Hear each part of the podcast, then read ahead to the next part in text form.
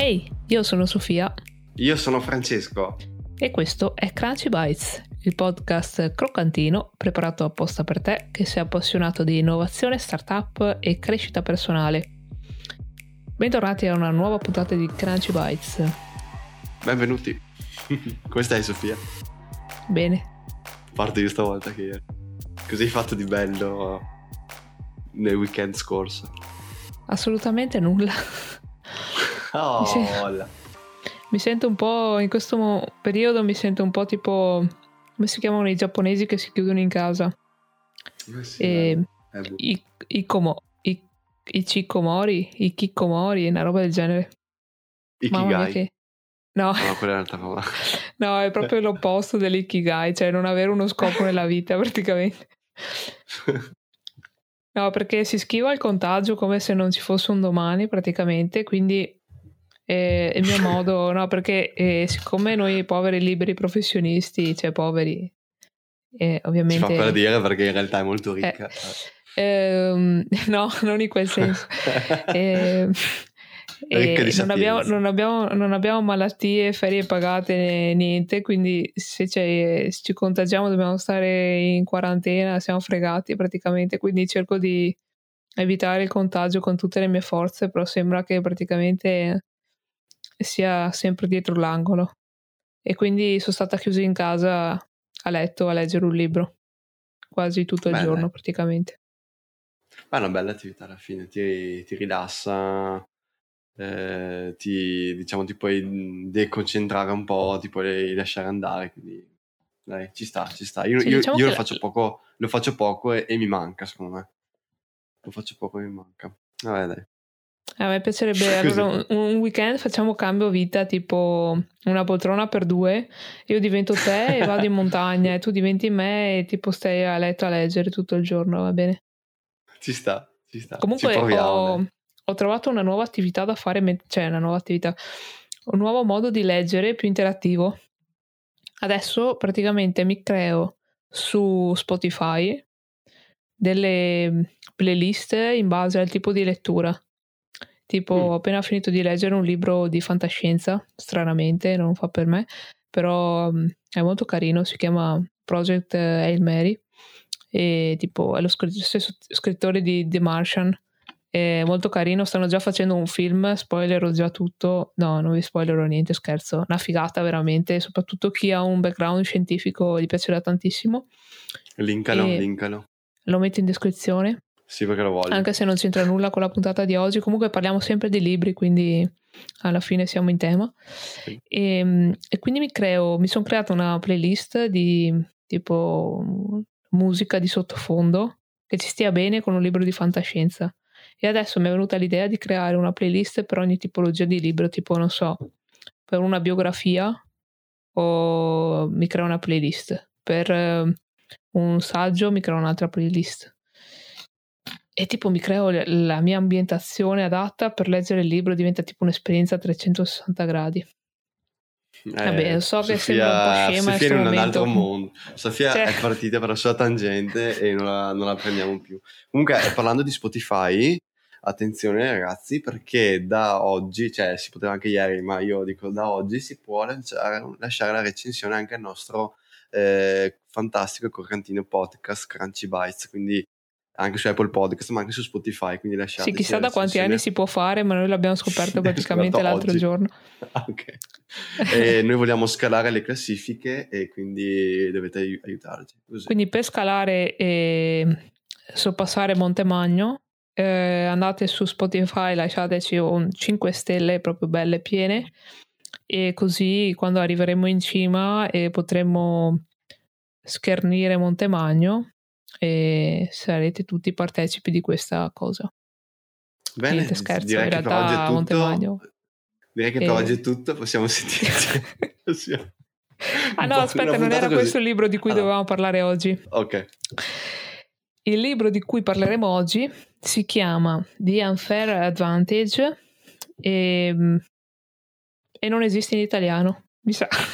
ah no? Non vorrei dire una cavolata, però mi sa che in italiano non è uscito, quindi per chi non ha voglia di leggersi il libro in inglese, eh, vi registriamo questa puntata croccantina e, eh, così condividiamo un po' i, i, contenuti di questo libro.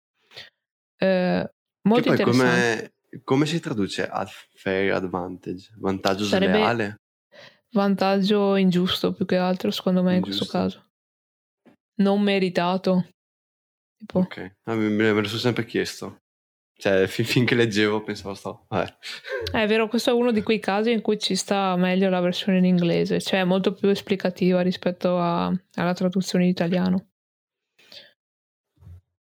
Comunque, parlando del mondo startup imprenditoriale, diciamo che c'è sempre questa narrativa per cui poi lavora duro, 100 ore a settimana, eh, le 10, famose 10.000 ore di, di, di Malcolm Gladwell per diventare un master in qualcosa. E sì, insomma, la narrativa del, de, dei vari Gary Vee e Montemagno del lavora duro e lavora sempre, solo così sarai, avrai successo. E, ehm, il libro uh, di Unfair Advantage mette un po' in dubbio questa, questa retorica, diciamo, e, ehm, e, quello che ipotizzano i, gli autori che sono Ashali e Hasan Kuba eh, è che ehm, il mondo non sia così meritocratico e, e che il successo non sia legato a quanto duramente lavoriamo. Molto carino perché io condivido abbastanza questa, questa loro interpretazione. E in sostanza, se vogliamo riassumere il eh, libro in una frase, possiamo dire che la vita è essenzialmente ingiusta e che abbiamo tutti però uh, un, appunto questo unfair advantage, quindi un vantaggio ingiusto, quindi qualcosa che ci mh, mm, differenzia da tutti gli altri e che però um, è un, un, aspetto, una circostanza per cui noi non abbiamo lavorato o, o, o, non abbiamo fatto qualcosa per meritarcelo, quindi è un vantaggio che abbiamo sugli altri in sostanza. Anche a me il libro è piaciuto tantissimo e eh, diciamo è un po' in linea sempre con la mia filosofia, cioè quello che hai detto te eh, del fatto che lavo- cioè, crederci e lavorare non, tante volte non è sufficiente, ma poi che, eh, che è un po' la mia filosofia è di diciamo, usare le proprie carte, cioè quello che si ha già, essere, eh, diciamo, guardare il lato positivo, no? Cioè non concentrarsi su quello che non abbiamo, ma concentrarsi su quello che abbiamo e lavorare su quello. E questa mm-hmm. è una cosa che secondo me ci capita sempre di non fare, cioè ci concentriamo sempre su quello che non abbiamo o quello che hanno gli altri, siamo là sempre là, eh ma lui, eh ma qua, eh ma là, eh vabbè, e quindi eh, è così la vita, cioè nel senso non eh, bisogna accettare e andare, cioè quindi questa, questo passaggio del guardare al, al, bicchiere mezzo pieno io lo condivido, è un po' nella mia filosofia e anche perché quello sì. che non abbiamo a volte può essere un, um, un vantaggio cioè sì. anche gli autori nel libro parlano ad esempio delle persone che nascono economicamente svantaggiate che a quanto pare secondo una ricerca e, le persone eh, che hanno meno soldi eh, sono più creative. Quindi anche loro, essendo anche investitori, VC, mm, eh, venture capitalist, ehm, vedono tante startup in cui ci sono i founder che sono pieni di soldi in sostanza e quando gli chiedono come vogliono scalare con uh, il business, con la startup, eh, in definitiva loro gli rispondono Google Ads e Facebook Ads, quindi pagare pubblicità semplicemente. E quindi non hanno quella soluzione, non hanno quello stimolo per trovare la soluzione creativa. Quella fame, quella fame esatto. che li ha portati da, dalla che, che, che deriva dalla povertà. Tra l'altro è un tema di cui avevamo già parlato, adesso non mi ricordo in quale puntata, però c'è stata una volta, mi ricordo che avevo detto, no perché siccome ne abbiamo, siamo già arrivati alla puntata 1016 mi sembra, giusto? Sì. 1017 Confermo. forse. 1017. No, 16, sì. 16, 16. 16. Vabbè. E, ehm, ok. E, ehm, avevo detto una volta eh, che per me la fortuna è un moltiplicatore di quanto lavoriamo duramente ed è un po' quello che ho ritrovato nel loro libro. perché loro praticamente eh, la loro tesi è che il successo in generale eh, è una specie di mh, moltiplicazione tra il lavoro duro, quindi quello diciamo la, de- la, tua determinazione, a parte le ore classiche di lavoro che ci metti, però la determinazione, la perseveranza, eh, l'avere un side hustle, un, un, hobby che ti diventa un lavoro, eh, trovare un network. Il lavoro diciamo che puoi fare tu per un, eh, quello che loro chiamano un unfair advantage, appunto, quindi qualcosa per cui non abbiamo lavorato eh, duramente, per, per, cioè non abbiamo fatto nulla per meritarcelo, ecco. Ah, sì, sì, infatti, mm, bel libro che poi comunque secondo me hanno anche diciamo, strutturato bene, no? con, con, un, con un, una metodologia, no? con, una, con, un approccio, e l'approccio Miles o Miles. Mi, Miles è, è dialetto veneto. Sentire un eh, po' di... Tanto, ogni tanto mi esce così. Mi eh, pare. Crozza che fa il mio, in questo momento. È il mio unfair advantage. Parlare in veneto.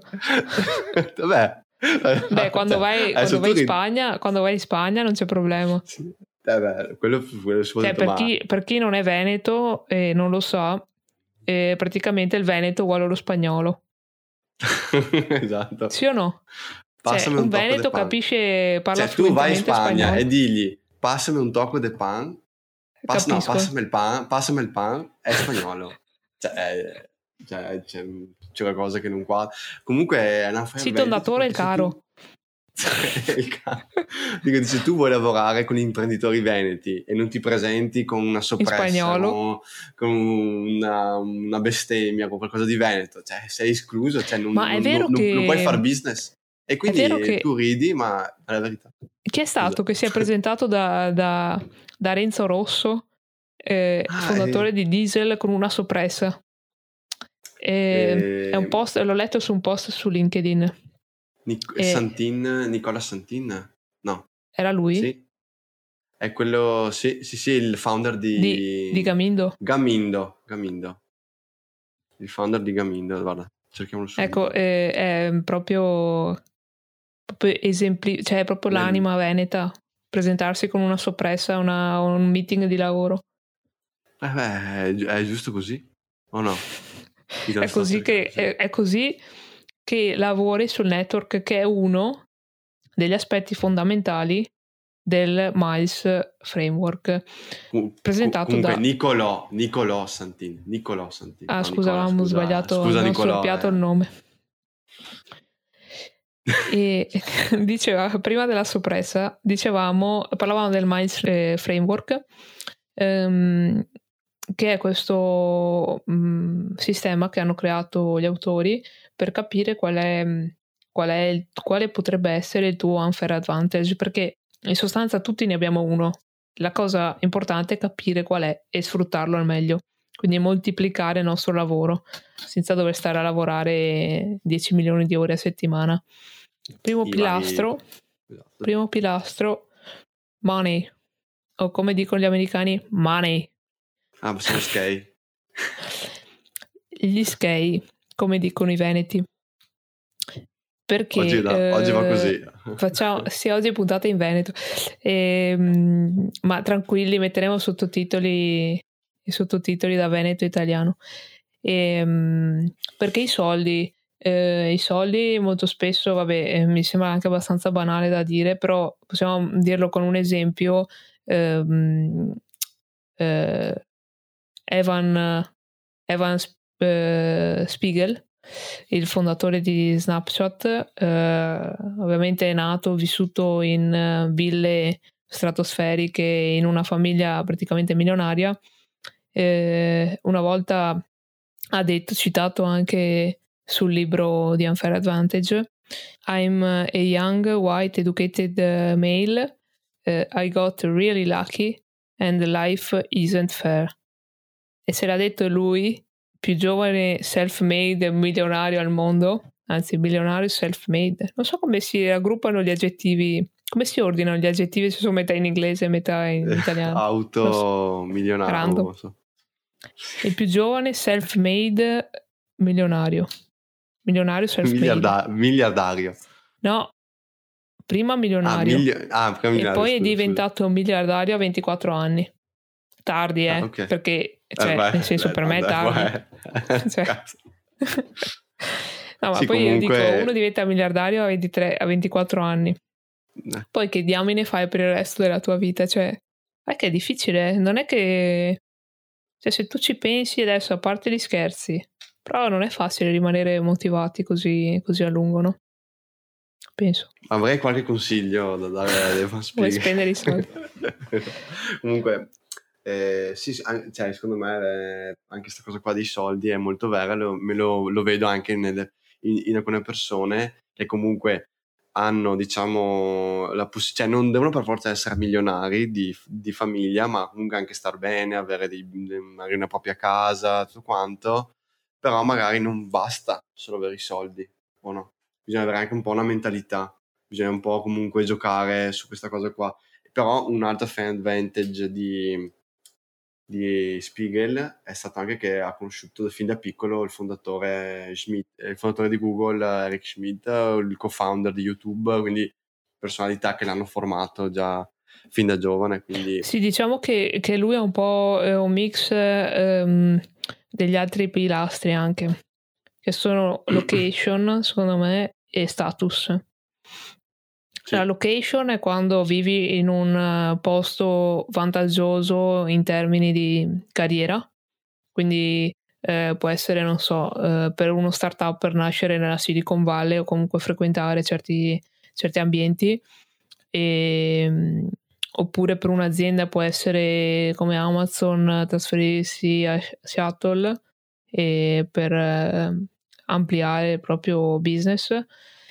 E, e l'altra- e l'altro pilastro fondamentale per, per Spiegel mh, è anche lo status.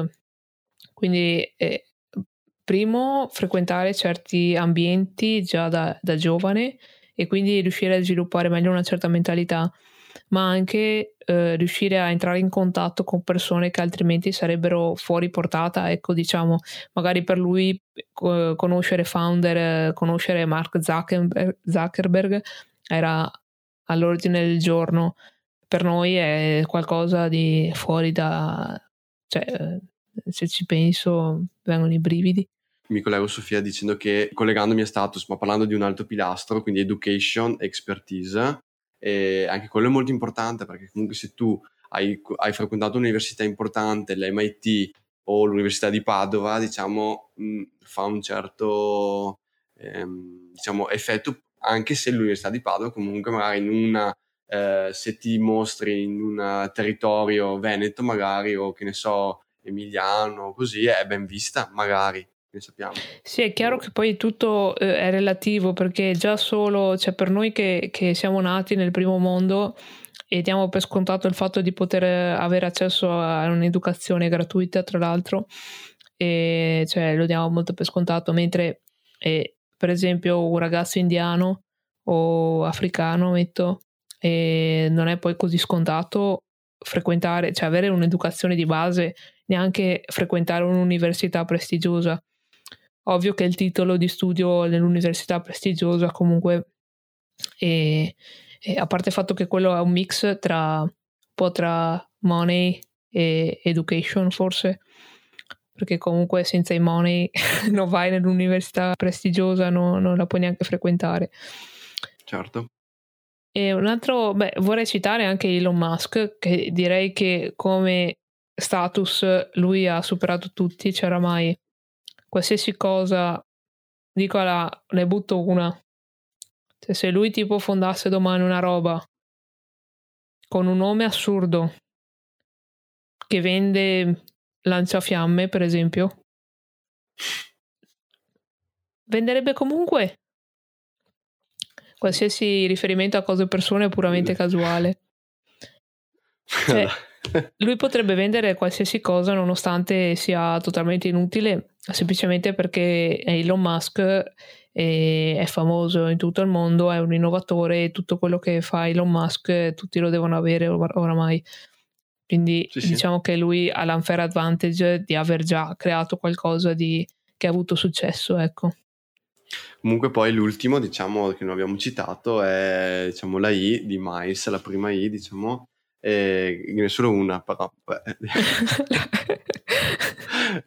e no, oggi, lì, oggi lì... diciamo che siamo andati di vin brûlé prima del... Sì, eh, vabbè. Vin brûlé com... o sangria, insomma, dipende da...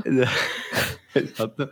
Comunque è l'intelligenza diciamo che comunque non è una cosa legata solo all'intelligenza, il fatto che sei un genio, eh, per esempio Nikola Tesla che è un genio, eh, che ha fatto un sacco di dimensioni legate al mondo dell'elettricità, però anche all'intelligenza, quella più emotiva, alle competenze anche trasversali, soft skills, che noi ne parliamo molto spesso nel nostro podcast e che ci piacciono molto, perché appunto magari riportando un esempio di Nikola Tesla, eh, Thomas Edison gli aveva chiesto di progettare un nuovo motore, mi sembra, un nuovo generatore, eh, promettendogli 50.000 dollari al tempo. Quando Nikola Tesla gliela, gliela, gliel'ha portato e gli ha chiesto i, i, soldi della ricompensa, Edison gli ha risposto eh, sorry but you don't understand American humor. Quindi alla fine lui è rimasto capito, senza i soldi, quindi è fondamentale avere anche quella quella capacità, come dire, quella, quella capacità appunto intellettuale, si può dire così,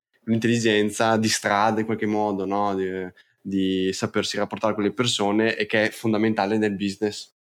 Quindi... Certo, citerei anche ehm, l'intelligenza emotiva magari di persone che ehm, eh, come, come Oprah Winfrey, che penso che sia una delle persone più famose al mondo in assoluto, eh, nata con niente, anche lei penso che sia stata la prima donna miliardaria, non vorrei dire una cavolata, però mm, sì, ha un successo pazzesco, pazzesco e dovuto alla sua intelligenza emotiva appunto, di, la capacità di rapportarsi con le altre persone.